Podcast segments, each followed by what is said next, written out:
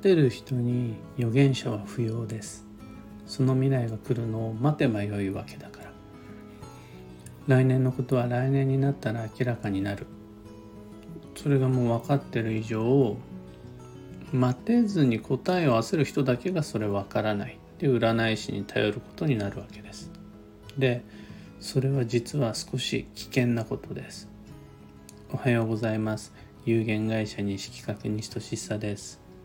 運をデザインする手帳有機暦を群馬県富岡市にて制作しています。このラジオでは毎朝10分の暦レッスンをお届けいたします。今朝は待てる人に占い師は不要というテーマでお話を。占い師に頼らずとも答えっていうのは分かるものです。それは常に自分の心の中にあって何かに隠れていたりっていうことはあります。またずっと奥の方に離れていたりする。っていうだけででもそれは心の中にあってわからないではなくまだ見つからない。っていう状態にあるだけです。のこれから仕事がどうなっていくのか。であるとか自分は結婚できるのかできないのかなどの未来の情報もやっぱり同じです。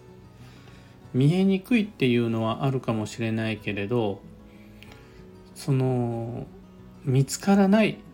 ではないです。個人差もあって先が読める人と読めない人の違いっていうのもやっぱりの全員が一律ではないとは思います。調子の波から影響を受けて一時的に見失ってしまうっていうことも大いにあるのが答えっていうやつですそれでもやっぱり答えがないではなくわからないでもなく何らかの理由によって見つけにくくなっているだけそれが自分の中の答えであるとか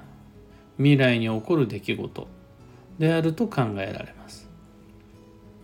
でそういう場面では分かったつもりになって強引に進むっていうのはリスクです。もう自分の中でモヤモヤに我慢することができずにああもう行っちゃえっていうふうにすることでやっぱり失敗の危険性が強まるし無駄手間とか遠回りっていうのが増えてしまいますだからといってまあよくありがちなのか本を読んだりであるとか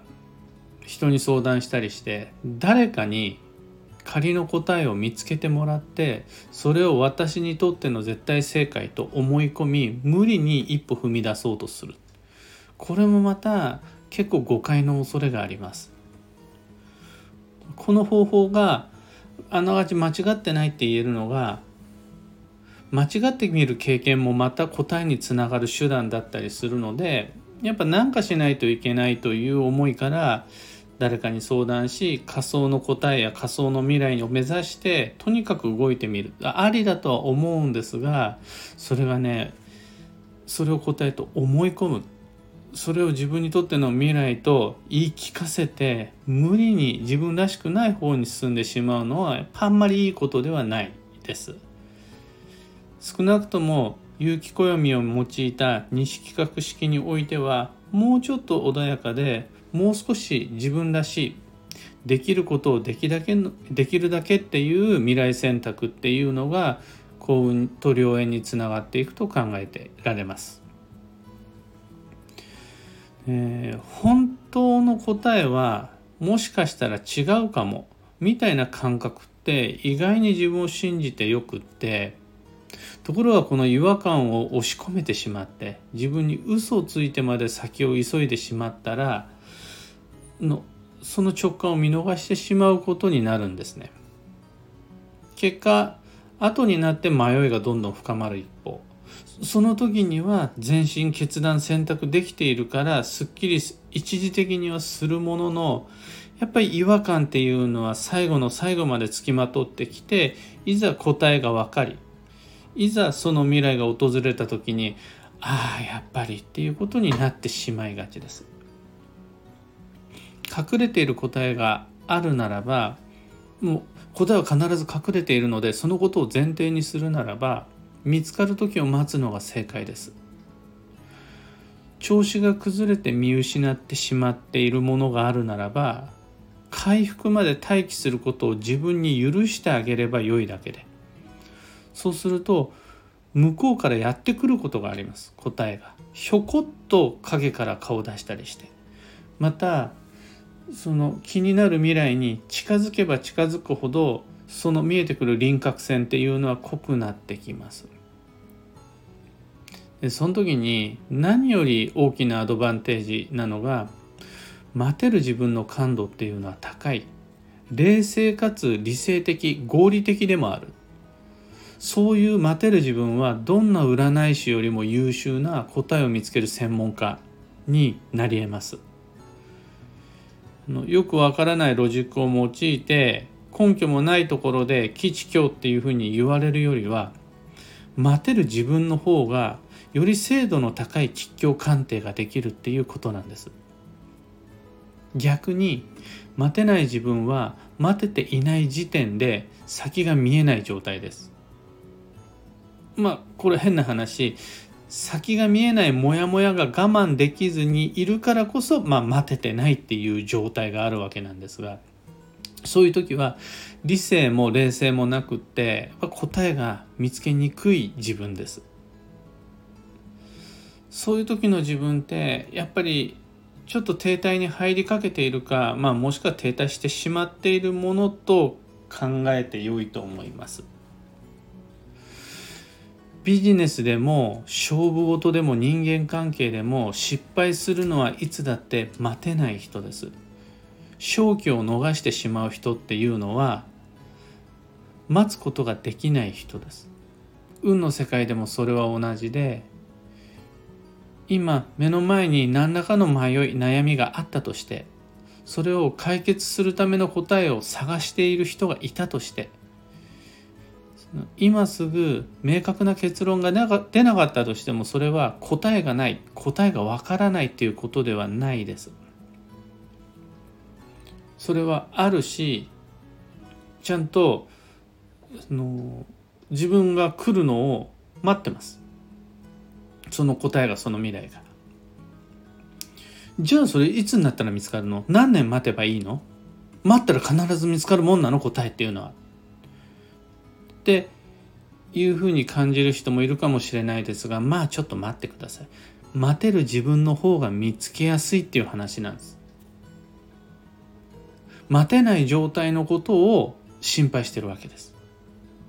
待てる人には占い師は必要ないし待てる人の前に答えが見つかります。だからその見つかる見つからないことよりはいつ見つかるかっていうことよりは待てる自分っていうのを待つ自分っていうのをまず作ることっていうのが今回の課題、まあ、テーマになります。もちろん答えを探す努力家庭における一生懸命な試行錯誤は必要です。答えが見つかるのを待てる自分であってこそその努力が報われます。待てる自分を意識し大切にすれば答えは教えてもらうものとか決めるものではなくて現れるものっていう感覚を楽しんでもらえるはずです。今朝のお話はそんなところです。お役に立てたらライブ配信今回ライブ配信じゃないや。今回録画録音です、えー、ご聴取後ハートマークをタップしいいねをお願いいたします。一つ告知にお付き合いください。2022年9月の9日から有機暦2023の一般発売が始まります。その前に現在は先行予約限定セットをご注文の方への発送準備をどんどん進めています。まだ会社に有機暦は届いてないんですが壁掛けカレンダーと卓上カレンダーは今届いてかなりいい塩梅の表紙の仕上がりにみんな満足しております。あとは有機暦さえ手元に届けばもうどんどんどんどん袋詰めあとは宛名貼りなどの発送作業がさらに進んでいくっていう感じ。この調子でいけば早い方には9月の2829ぐらいには遅くても9月の345あたりにはご自宅に暦をお届けできるはずです。もう少しお待ちください。さて本日2022年8月の23日火曜日は超繁忙の8月の17日目。いよいよ半分終了です、えー、この半分の目安っていうのが諸書で今日転写日ですね。縁起の良い今日という折り返し超繁忙の折り返し地点いつもと同これまでと同様に充実させてまいりましょう。そんな今日のキーワードが胃がん自分からお願いする。の待つんじゃなくてこちらの方から人に対して自分の願いっていうのを伝えることで運っていうのが動いていくこれ察してもらうであるとか誰かが話しかけてくれるっていうのに期待するではなくちゃんと自分の方からお願いして吉です。幸運のレシピはコーヒーゼリー。ね、プルプルしたやつがおすすめです。以上迷った時の目安としてご参考までに。ところで、聞く暦では Twitter にてご意見ご質問募集中です。知りたい占いの知識や今回の配信へのご感想など、ハッシュタグ、聞く暦をつけてのツイートお待ちしています。それでは今日もできることをできるだけ西企画西俊久でした。いってらっしゃい。